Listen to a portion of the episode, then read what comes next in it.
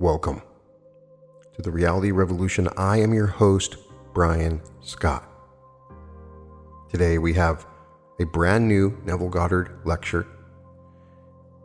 If you listen to We Are God Himself, at the end of that lecture, he tells the audience in the question and answer period, next week's lecture will be on the law. So I was excited to read that lecture. You can always tell what sort of lecture it's going to be if at the beginning Neville says you'll find this very practical. That usually indicates that he's going to talk about the imagination and its power. This one's called The Invisible God Behind the Made, delivered on October 27th, 1969. I think you will find this hour a very practical hour, and yet a very spiritual hour. We are told in the book of Romans, Paul's letter to the Romans, the very first chapter, that all the invisible things of God are clearly seen, being understood by the things that are made. 120. So man is called upon to look at the made and then to discover the invisible God. All of the invisible things of him are clearly seen. And how do I know? Well, I look at the things that are made and I begin to reflect upon what I did. For here I found myself in a world, and am I really responsible? I try to find out why. I look at all the things round about me, and finally I come upon a certain thought.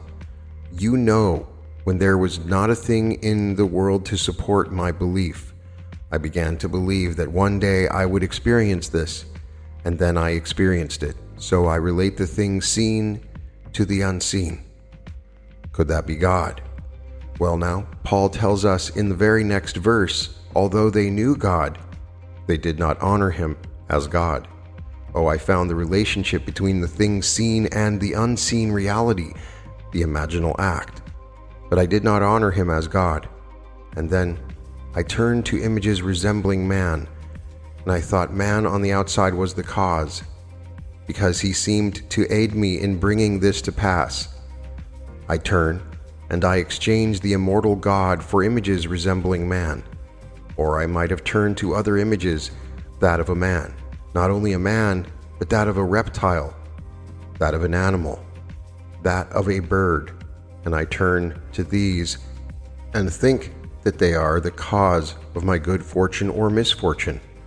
And I gave up the truth about God for a lie, and began to worship and serve the thing created instead of the creator, for I could relate the outer world in which I lived to an imaginal activity within myself. Then I knew that that was the cause of it. For if God is the cause of everything in the world, and I discover how it happened, and then I will not accept the fact I do not honor him as God. Read it in the first chapter of Romans from the 20th to the 25th verses this wonderful revelation to all of us, for he's addressing us.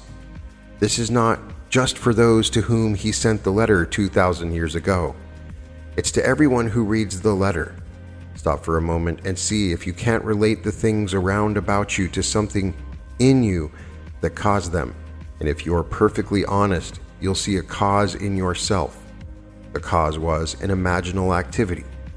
But then you will not, or I hope you will, but I mean, he said, But then they did not honor God as God. They did not honor him as God. They saw it, but did not in some way accept it. It was too great. And then they turned to man an image and turned to the created rather than to the creator. Tonight, let us see how we bring about these things in our world. The Bible begins on this note In the beginning, God created the heavens and the earth. Genesis 1 1. He created the within and the without, and God dwells within.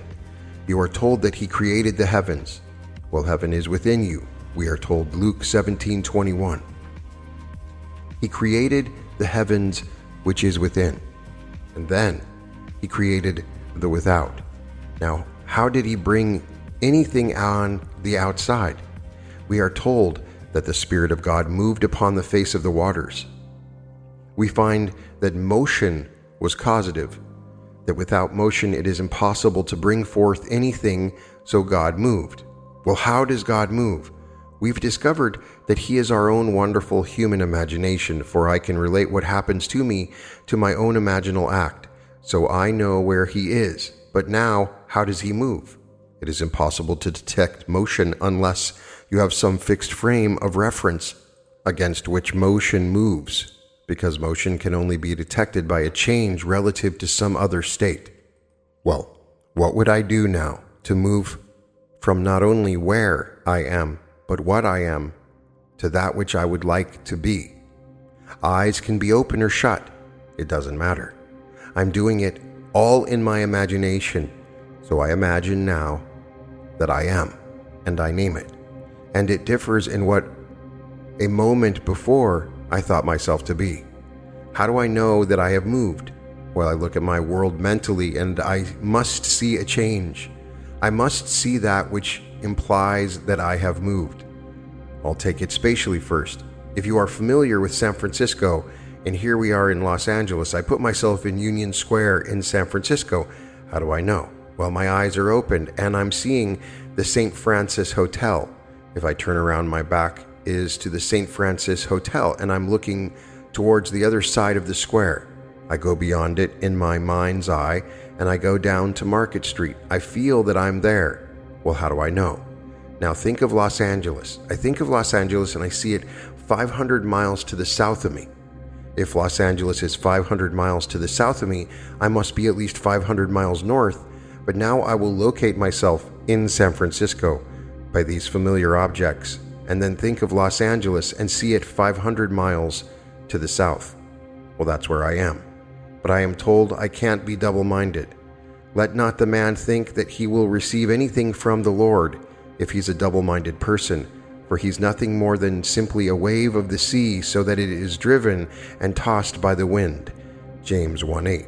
So when I sleep this night, I must sleep as though I were in San Francisco, and as I am falling off to sleep, I must think of the place that I formerly knew, which is Los Angeles, and see it to the south of me, 500 miles away, and fall asleep in that assumption that I actually am in San Francisco. That is in motion, and without motion, it is impossible to bring forth anything. That is true of everything in the world. In the beginning, God created the inner and the outer, and then the Spirit of God moved, and then creation began. So everything is within us. Everything is within us. But now, how do I bring these things forward?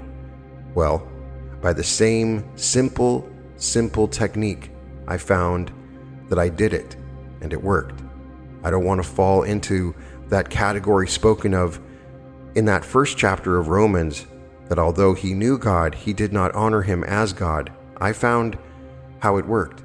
I found that if I slept while in New York City as though I were in Barbados, and to prove I was in Barbados, I thought of New York City and saw it 2,000 miles to the north of me. Then came a letter from my brother giving reasons justifying why I should come to Barbados, and then making it possible by enclosing a draft. In the letter, he stated that if I would go to a certain steamship company, that he had already written them and they would give me a ticket for Barbados, that I needed no money. The draft would take care of my normal needs aboard the ship, and that I could sign for anything that I wanted. If I used the bar, sign everything that I wanted, and he would meet me on the arrival and pay all expenses that I incurred on the trip. I did not write him to ask anything of him. He, at the same time that I was doing what I'm telling you that I did, he had the impulse to write me and give me reasons why I should come to Barbados. That I hadn't been there in 12 years, and the family gathering at Christmas needed me to complete the link of the family. I was the only missing one of all the members, so his letter justified the draft justified the expense that he would incur. And all that I did, I simply imagined that I was in Barbados. I didn't have a nickel literally. Now, I know exactly what I did, and therefore I found God. For all things are made by God, and without him not a thing is made that is made. John 1 3. So I found God. Am I going to fall into the trap now? That although I knew God, I did not honor him as God and then turn to an image resembling a human being and say he was the cause of my trip, and give all credit and all praise to my brother, who sent me the draft and notified the steamship company to issue me a ticket so that I could come in and present myself and give proof of my identity and then get the ticket. So, did I fall into the trap that he was the cause, or did I remember the God that I discovered? That's what Paul is asking everyone who reads that letter. They found God, and then they did not honor him as God. They found him, and then they exchanged the truth about God for a lie. For to turn to see my brother as the cause of it, though he wrote the letter, I had set it in motion long before he wrote the letter.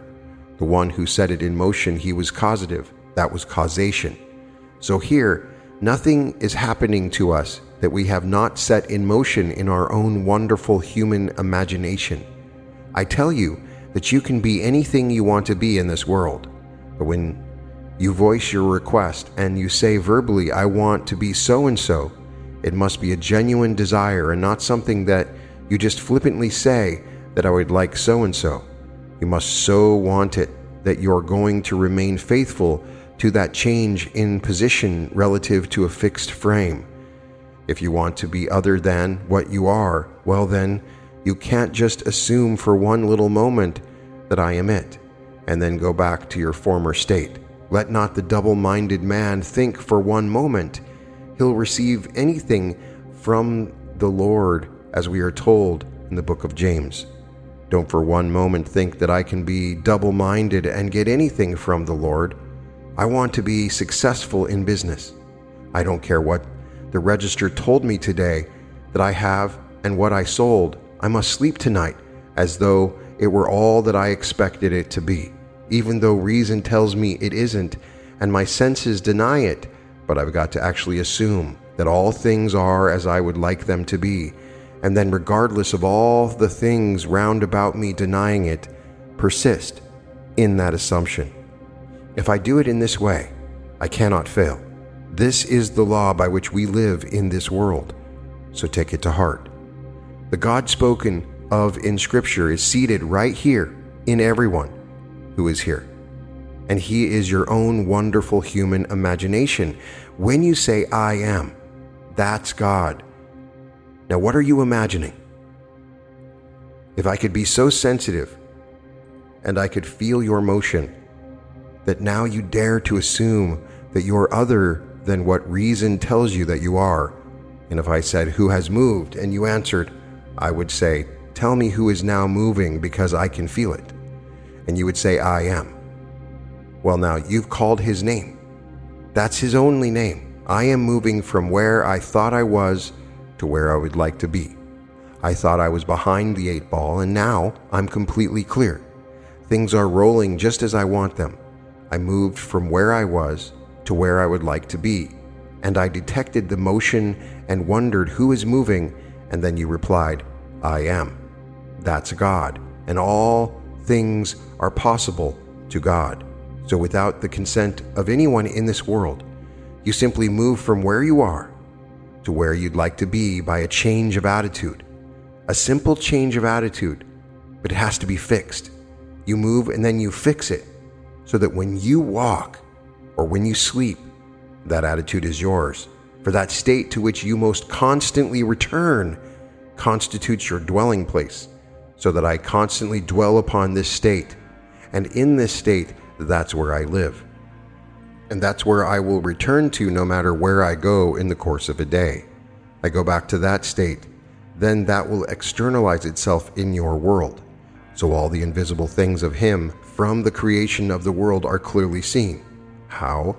By the things that are made. So when they come into the world, you recognize your own harvest. You are bringing them in anyway, but man is unaware of it, and he exchanges the truth about God for the lie. He exchanges the immortal God for an image of a mortal man.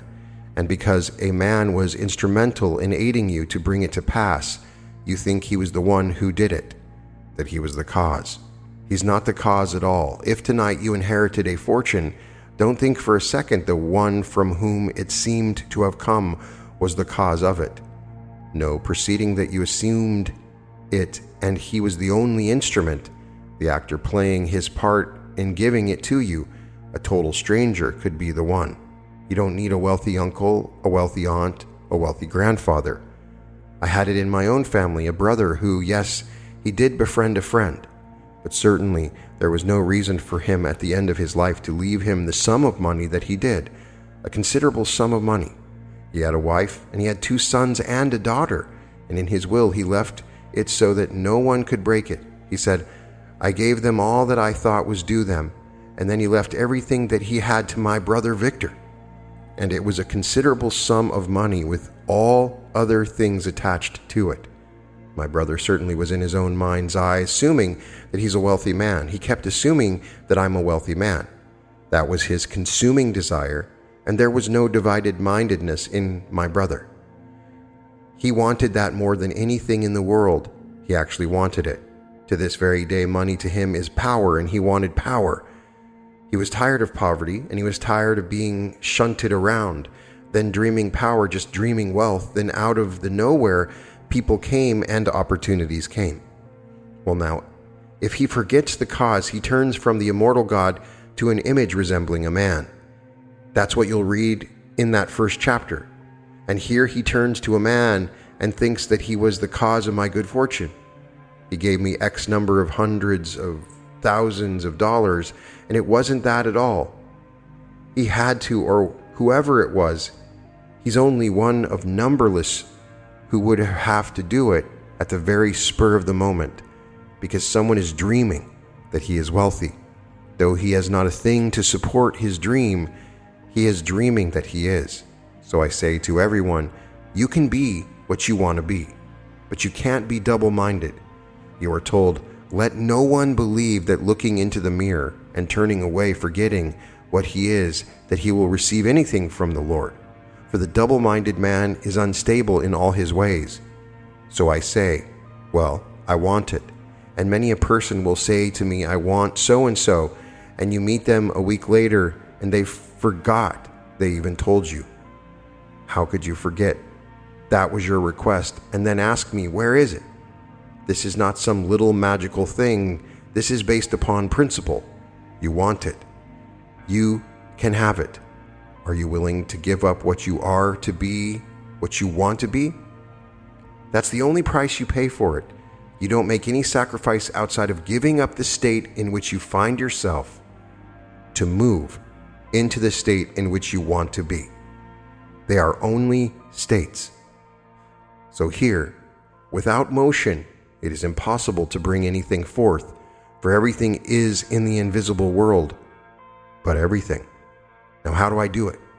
I think of you who would actually congratulate me if you heard good news about me and I bring you into my mind's eye and allow you to congratulate me. I know what this implies. The power is in the implication. What are you doing? You are congratulating me on my good fortune. I accept that congratulations and I don't duck it. I accept it as fact. That is my subjective appropriation of my objective hope, because I am hoping that one day you will know of it and therefore you will congratulate me. So I go ahead in time and I go into that state and I allow you to congratulate me now. When you do it in the not distant future, then it is only confirmation of my imaginal act, but I will remember what I did, and having done it, I will not forget what I did. Then I'll go about my business when I think of you. I will let you know in my mind's eye that you know of my good fortune. The day must come. It must externalize itself. So it externalizes itself. You will know of it, and you will congratulate me on my good fortune. So he brings things that are not seen into the world that is seen. As you're told in the same book of Romans, and God calls things that are not seen as though they were seen, and the unseen becomes seen. You'll read that in the fourth chapter, the 17th verse of Romans, Catholic Bible KGV. He calls a thing that is not seen just as though it were seen, and the unseen becomes seen. So would I call it. In this simple movement, I move from where I couldn't see it to where I could get a good look at it. Well, I can't see on your face any expression other than what I would now see if I knew my present condition. If I don't like that present condition, I want to see the same face, but I see it differently.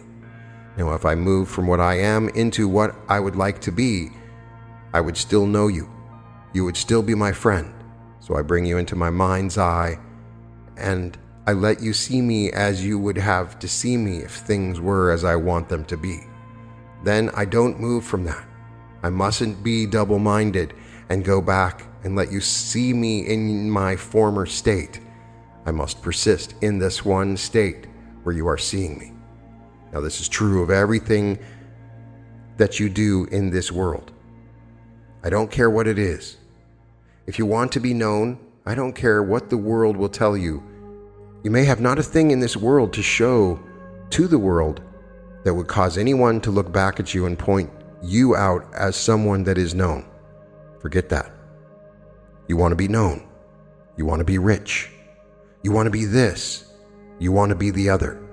Well, then dare to assume that you are. For these assumptions, though at the moment you assume them, are denied by your senses, if you persist in them, they will actually become externalized. They'll become facts in your life. A friend of mine who is here tonight, and he's promised to write it out for me. But here he said to me, I started with $180 and I had so many debts. That's all that I had. Not so long ago, in a small little restaurant in a small place, Ojai. Now he's contemplating an expansion into San Francisco. He said, Tonight, Neville, the estimated value of my business is over $100,000. I know him well. I first met him in San Francisco and he heard this. He was born and raised an ardent Catholic. In his mind's eye, he is still a deep, deep Christian, but he does not call it Catholicism or Protestantism or any other ism, but he was raised in the Catholic faith. He heard this from me in San Francisco and he believed it. He began to apply it and things worked. But we forgot as he forgot. And then he remembered again. And then he forgot again. But now he has remembered. And I hope this time that the memory is permanent. So he started in this manner and everything fell into line. Yes, men came in to help. All these things happened, but they were not the cause. The cause of everything that happened to him was all in his own wonderful imagination. He would turn to his wife and say, What have we forgotten to do? We aren't applying this principle. So when things did not go as they should go, he remembered there was a law behind it all. Things are just not happening, and they're happening only because he is creating them. Then he got back on the ball. Now, here is this wonderful opportunity for expansion in the city of San Francisco, and it all just happened. Today, they're all about to incorporate, and the value is in excess of $100,000, and he started with $180. Now, this is not too many years ago. So I say, everything in this world is possible to everyone if he knows who he is. If I asked the average person in this world, Do you know God? and they were brutally honest, they would say, No, I don't. They speak of God, but Paul is not speaking of God. Paul said, And they knew God, yet they did not honor him as God. They knew God, for they found that one day they imagined a certain state, and something happened that was related to that state. Now, you might have read in yesterday's paper or the day before yesterday's paper that this young lady, 25 years old, she reads all these papers and read the magazines. She saw the TV, heard the radio of all these murders of the young girls, and she became frightened. She read of these many nurses in Chicago who were killed, one after the other, because they didn't cry out. She swore to herself she would cry out if it ever came to her life. And she took a knife and slept with a knife under her pillow for about two months. It was a knife and she toyed with the idea of getting a gun. But she said, No, I wouldn't want a gun in the house. But she did have a knife. Then she put the knife back where it was in the sink area. Here the girl is working undoubtedly in a very nice job because she pays $160 a month rent, so she must have a nice job. Then she heard a sound coming from the kitchen and she saw a shadow. Next thing she knew, a knife was at her throat. This tall blond man with long hair to his shoulders, about six foot two, an estimated weight about 190, and he said to her, How old are you? She said, 25. He said, Take off your pajamas. And she thought, This is it. He's going to kill me. All these things she had done and imagined in the past.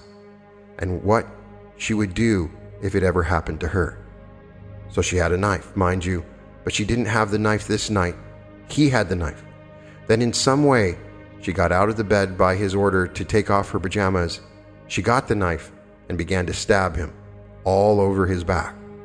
Then he ran, leaving a trail of blood for at least a block. So she must really have done quite a job on his back. I don't see how he can avoid being detected. He has to go to some hospital or some doctor to be repaired.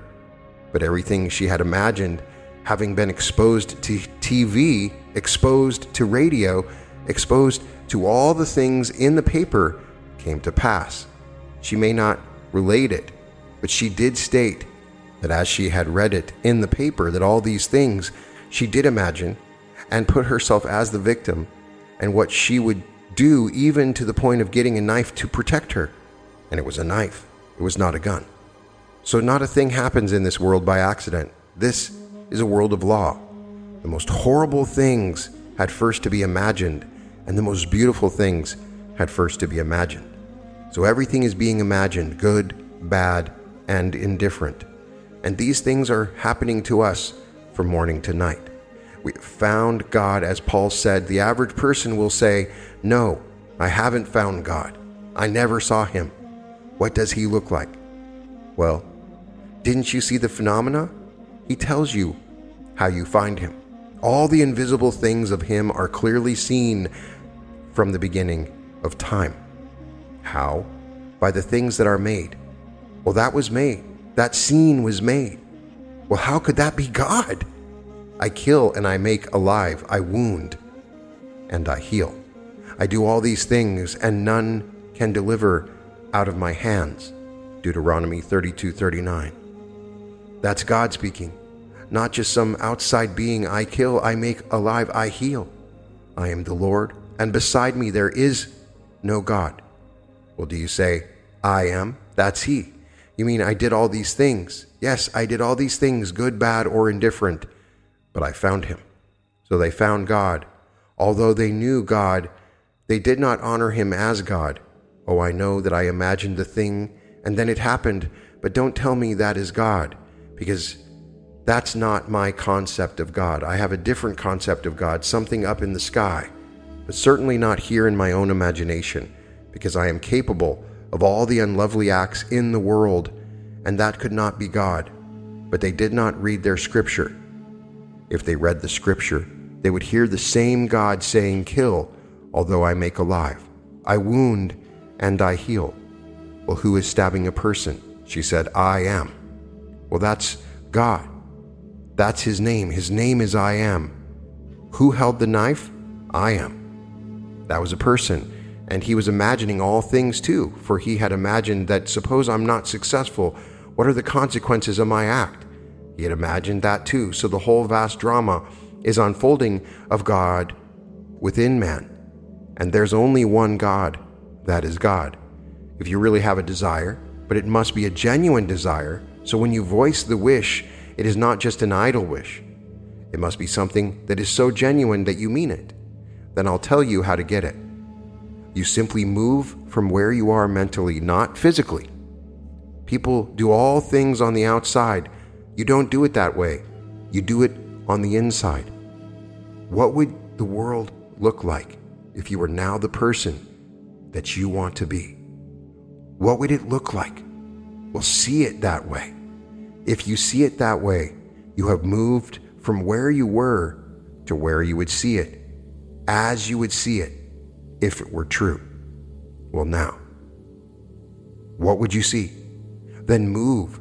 The motion is all mental, all in your imagination, but it must be genuine. If it's genuine, you remain in that state. Don't go from place to place, just remain there into whatever house you go, remain, he said. Just remain in it. So I'll go into a state and I remain in that state regardless of what the world will do. If I remain in it, I will bring it into visibility. But it is impossible without motion to bring anything from the invisible state into the outer visible state. You can do it. Everyone can do it because you have an imagination and that is God. That is God in you and without him not a thing is created. Whatever is created is created by God, whether it be good, whether it be indifferent, whether it be an evil thing. So take me at my word, my friend is here tonight, and I've asked him to write the story up for me in detail, which he promised to do. But to start with $180, and that is not $180 clear as he had debts, all kinds of debts, in trying to make a little restaurant go. Then from there, to suddenly find it growing and growing, and out of the nowhere, someone comes down from San Francisco and said, You know, this is my third visit here, all the way from San Francisco, because this is what San Francisco used to be. And now it's all tourists, all sophisticated. This is the real old San Francisco way of dining. Then he proposed that he come to San Francisco. He'll find him the place and he'll incorporate and do all these things. Then the present value of this today is a hundred odd thousand dollars from an investment of $180, which is not really $180, because he didn't have any money and he had so many debts. Now he said, Tonight, I have the pink slip of everything in my restaurant. There is not one penny owed on anything in the restaurant, and I have the best material, the finest, most modern equipment, and everything I hold the pink slip by simply applying this. So I don't ask him how you were born. He was born in a very devout Irish Catholic family in Boston. His family is gone from this world, but he went as a devout Catholic. His mother is still here, and undoubtedly she's a devout Catholic. They love him as a son, but undoubtedly before the father left, he wondered, and the mother wonders, What happened to my son? But he found God, and they are not yet. They found him. But They don't believe that he's God, because no one can live a full, ripe life and not at some time find a thing happening in their world and cannot see the relationship between what they imagined and what has happened. They refuse to believe that they are causative. They can't believe that this is the cause of the phenomena of life, and so they will ignore it and brush it aside. But they found God, as he said in his own words, although they knew God, they did not honor him as God and exchanged the immortal God for an image resembling man and exchanged the true knowledge of God, all that they knew about God, for a lie. Then they worshiped and served the creature rather than the Creator. The Creator is your own wonderful human imagination. That is God. If you are in control of what you are imagining, not a thing in this world is impossible to you.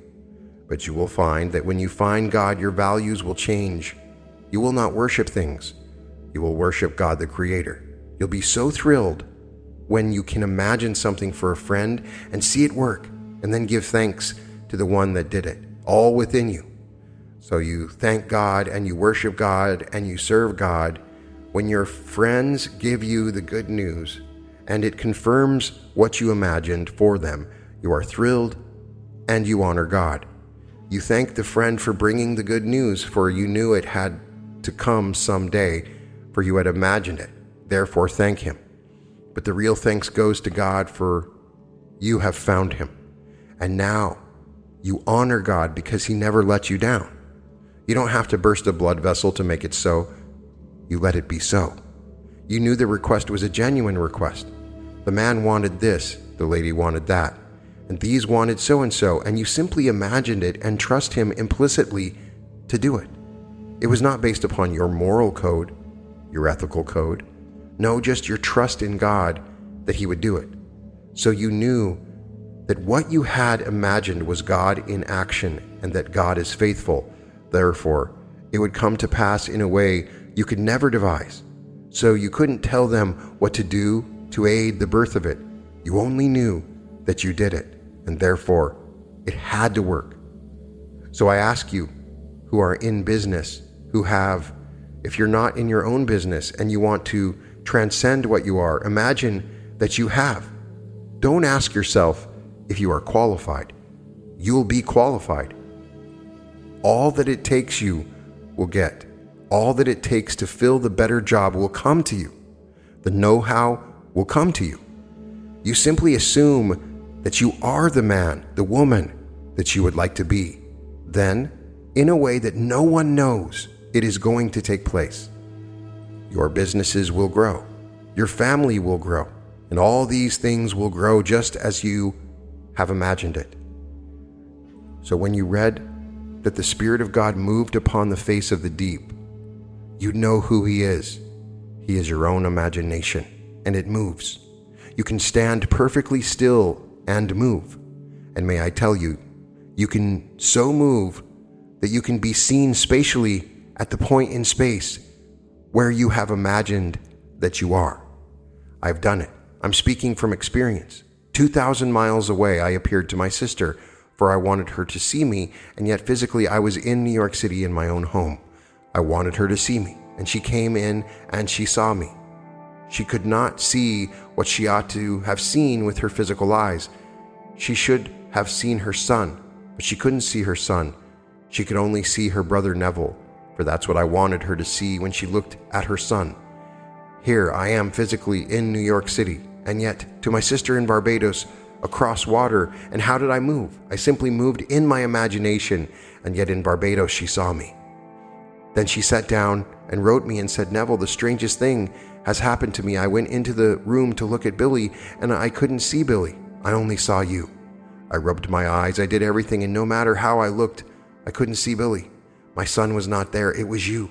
Will you please explain it to me if you can? At that very moment, I was doing what she said that she saw and witnessed. And when I came out, I told my wife and told a friend who was waiting for me to come out of my bedroom exactly what I had done. Eight days later came a letter from my sister asking if I could throw some light on this strange thing that had happened to her. Had I told it eight days before, then they might have believed me afterwards, yes, but there would have been a question. But they could not deny that I told them eight days before what I had done. It came not by air, because in those days you couldn't get a letter by air, so it came by boat. It took eight days to bring that letter. I tell you that all things are possible to man because God and man are one. So you'll find this night a very practical night. And yet, you'll find it a very spiritual night. You take it, but you must be sincere in your wish so that you're not moving from place to place. Do you really want? And you name it. You want a glorious home? Don't say, well, I can't afford it. Do you really want it? Then sleep in it as you will conceive it. Do you want this, that, or the other? Well, then sleep in it as though it were true. And that's your motion. You move from where you were into where you want to be, but remain there. When you rise in the morning and the world tells you that you're not there, you simply walk through the door just as though you were. You're leaving that place, and in that state you remain, and then everything happens. If it takes the entire world to aid it, the entire world will aid it. It took a man to come from San Francisco three times to enjoy a meal a wonderful meal, but it's not an extravagant meal, but a tasty meal. The kind of environment that he said old San Francisco used to have. He lived there for 30 years, and he said this is the kind of place we always had in old San Francisco the decor, the atmosphere, the food, everything about it. Now, today, all the restaurants have gone into catering to tourists, and that old atmosphere has gone, and I would like to rebuild it at least in one place. I tell you that when we open, we'll turn away everyone outside because we'll have so many of the local people coming, and they'll come only by reservation. You'll have no extra room for outsiders, so I asked him to save me a spot anyway. Coming from LA, I know he will. So take me at my word, it is impossible without motion to bring anything into this world, and the motion is all within you. The motion is a simple motion. All you do you know exactly what you want. Well, if you had it, how would you see the world? If you see it as you now see it, you haven't moved. If you see it as you would see it after the result, then you've moved. Now continue seeing that, for motion can be detected only by a change of position relative to another object. If I say I am moving now, and I see everything as it is now, then I haven't moved. But if as I move, I look at the same frame of reference and I see it from a different angle than I've moved. So I use as a frame of reference my friends, your face, and on your face, I let you see me as you would have to see me if you knew of something that you do not know now. You have to see me differently. If you heard news of me that is not now known, when you meet me the next time, you would see me differently. If that's what I want you to know, then let me see on your face the expression that would imply that you know of that news. If you would be one who would congratulate me on that news, then let me accept the reality of your hand and the reality of your voice and the words coming congratulating me. Having done that, let me know that was true and let me have faith in this unseen reality. If I do, no power in the world can stop it. They can't stop it. If man only knew this, he'd be free. Really free. But today, he doesn't know the source of the cause of all things that happen in this world. He doesn't know causation. He doesn't know the cause of phenomena. And he thinks the president is doing it, or the army is doing it, or the Pentagon, or something on the outside. His competitor is doing it. Not a thing is doing anything but what is taking place within him in his own wonderful human imagination. In the deep depression of 1929, we only hear of the hundreds of thousands who lost everything on paper in the stock market. For in those days, you put up 10%, and even then, you didn't have to the way they manipulated it. So if you were wiped out, and you say you are wiped out of a half million all on paper, you didn't have it at all. But there were others who made fortunes, so we read only of those who lost. But we do not read of the tens of thousands of men who became multimillionaires, because all stocks, I read in this morning's paper that RCA dropped from this fantastic height down to $11 and found no buyers. And the boy on this floor, just as a joke, bid $1 for a block of stock at $1 and got it. There were no takers, and he got it at $1 a share. Whether he could raise a few dollars to buy them, I don't know. But it kept on tumbling all the way down, and they thought at $11 it couldn't possibly go lower. Then he put in a bid at $1 a share, and it fell to him because there were no takers.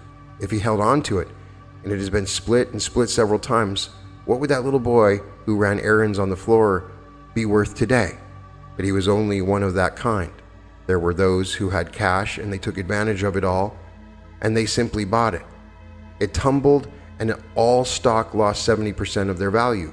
So there were those who could buy. But I'm not going into that side of it. I'm just saying if you remember God, and God is not on the outside, God is on the inside, and He's your own wonderful human imagination. He brings everything into being by moving. So He moves from one state to another state. He remains faithful to that state until which He goes, and then whatever is there must project itself on the screen of space and bear witness to His creative power. So all the invisible things of Him are clearly seen from the very creation of the world through the things that do appear. So they appear, and you know exactly what motion he made. When this appears, that's the motion that he made, or it could not appear. If depression appears, that's the motion he made. If the papers begin to suggest to you that things are going to be on the way down, and you accept it, then you'll move, suggested by a paper, magazine, or some so called expert, and then it will appear. It appears because you m- moved based upon some suggestion by what you thought to be an authority. And it isn't that at all. It's all within you. If you ignore the suggestions and do not accept them at all and keep on moving where you want to be, well, then you'll move. And if you remain in it, it will externalize itself in your world. But you'll find this the practical night, and yet you can't divorce it from a very spiritual night because you found God what is more than finding God, and God is your own wonderful human imagination. The day will come you'll find Him in a more wonderful way by the series that I've spoken about night after night, which we'll pick up again, because that is to me far more important. But nevertheless, one should know who they are while they are here. That you're not a victim of circumstances. You are not a victim of people on the outside. You are God. And there is no other creator but God. There is no other Savior but God, and God is one. He's not another, and He is you. At the end of these lectures, Neville would give two minutes of silence, followed by questions and answers, as we will do now. Now let us go into the silence.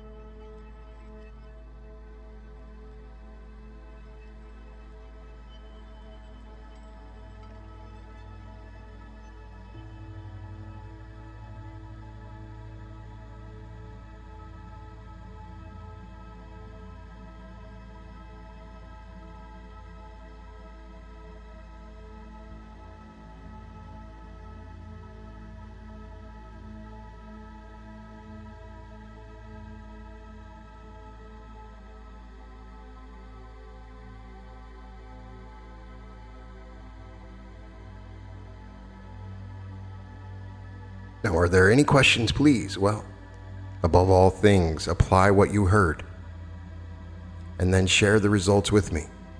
Don't give me anything, but tell me the story. That's gift enough. I don't mean that you apply it toward a fortune and then share your fortune with me. No, I'm not asking for that. But to tell me the story is enough. That is a gift, for I love to hear the story. I love to hear your dreams and your visions. So until the next time, thank you. That concludes The Invisible God Behind the Made. This is definitely one of my favorite lectures on imagination, and he covers some important points. First of all, that motion is important when using the imagination. And you don't have to actually move anywhere, but motion within your imagination. And that is the central location where you are imagining. And I find this to be a super powerful technique. When you go on vacation and you go to sleep on vacation, you think of your home spatially, like my home is to the west of me, my home is to the north of me. Maybe it's a little thought, but there's this part of you that sort of geolocates itself. And so if you want to go on vacation to Bora Bora, then you would imagine going to sleep in Bora Bora and you'd recognize the direction where your house is. You get a mental placement of your house. You would put yourself in that place. So if you want to go to Mount Rushmore, you stand before Mount Rushmore and you think of your house in another place. This also works for time, not just place. So when you say, I remember when this happened, you're placing yourself into the future and then spatially looking back on it as if it's already occurred. I remember when I was poor. And you look back on that from a location, and that movement is essential. Motion is essential. He emphasizes that you must have a genuine desire and not something that you just flippantly say that we'd like to have so and so, but a genuine desire. And you must want it so that you're going to remain faithful to that change in position relative to a fixed frame. If you want to be other than what you are, you can't just assume for one little tiny moment that I am it and then go back to your former state. He's emphasizing the process of this technique. He says, Let not the double minded man think for one moment he'll receive anything from the Lord. Don't for one moment think that I can be double minded and get anything. I want to be successful in business. I don't care what is being told around me. I must sleep tonight as though it were all that I expected it to be. Here we get an idea that you can't imagine for 10 minutes and then go about your life imagining something different. You must carry this into your everyday life. This must be the home that you return to. This must be the place that you continue to go back to. Yes, the imagination creates everything. That includes the evil, as he tells of the story of the woman who was watching the news and was worried about a man coming into her house. So she carried the knife next to her pillow and thought about it all the time. And the man came into her house and she was able to stab him. That whole story. Now, as a side note, I do say for my good friends that are into crime shows, which there are so many great ones on Netflix and other streamers and Dateline and all those shows, if you're always watching those shows, they can be creative on some level. I am sure of it. There are stories now in the news where people ha- had been obsessed watching crime shows and now are getting caught up in crimes themselves or victims of crimes. And as somebody that's had a home invasion and has gotten caught up in it, I know. So I'm telling you, this girl was thinking about it all the time. And it was because of her imagination. I know this is a fact Recently, I was given verification of this fact on a previous episode where I talked about how nature is talking to you. I mentioned that I had these baby doves outside of my office window, and I had a new batch of baby doves born, and I posted a picture of them, and I got up and I was just looking at them so lovingly, and I started to worry oh, something terrible could happen to these baby doves. They could be eaten by a cat or something terrible like that. And then the next day, we always checked on the doves, and the doves were not there. We had seen them in the morning when we looked out the window. So they had been there in the morning, and there was no way they weren't ready to fly yet. And we found one of their little baby bodies mangled. Clearly, a cat had gotten to them, and I had seen it all in my imagination. Imagination is so powerful. So we have to constantly remind ourselves that what we are imagining is becoming reality. And if you hear the story of Neville's brother, that is a state that we can enter. I believe it's the state of Victor. His brother wanted to be wealthy and focused on his wealth. He even had friends that died, that had families that left him money. He had a very successful business and was very wealthy. And that is the state of victor. And we can see that in the world. When I've been in the state of victor, great wealth has come my way. This is an important episode that I would put in the prosperity mindset playlist because it is key to understanding you constantly clothe yourself within the idea that you are what you want to be, that you are wealthy, and it comes to you. We have some very interesting examples here. Somebody that only had $180 and was deeply in debt was able to imagine themselves out of that situation and have all their debts paid and own a restaurant and be looking to expand, be worth hundreds of thousands of dollars. This is a new story that we haven't heard before from Neville, so I was excited to hear it you might be sitting there with $180 in the bank. I just want you to know no matter where you're at or what your situation, if you can escape from your senses and what you are aware of in this present moment and move yourself to a place of security and prosperity, of happiness and joy, if you can feel it, if you can see it on the faces of those around you, if you can hear it, if you can enter into it and imagine and daydream yourself into that state, that you will see it in your world. Go to sleep with it. go to sleep with this wonderful ideal, no matter where you're at in the world. And it may not come right away. You cannot live doubly, you have to continually imagine it. And if people say you're insane, ignore them. Ignore what anybody says about your world, knowing full well that it will happen for you, and it will. This is a very practical lesson, as Neville indicates. You have this power, and anything is possible in this world for you. So embrace it, understand it. It comes from that I am, that universal mind within you. You never know how it's going to work out. You have no clue in your mind the ways in which this mind, this wonderful imagination within you, brings about this thing in your world. It's so much fun to watch it. You can find all episodes of The Reality Revolution at therealityrevolution.com. And welcome to The Reality Revolution.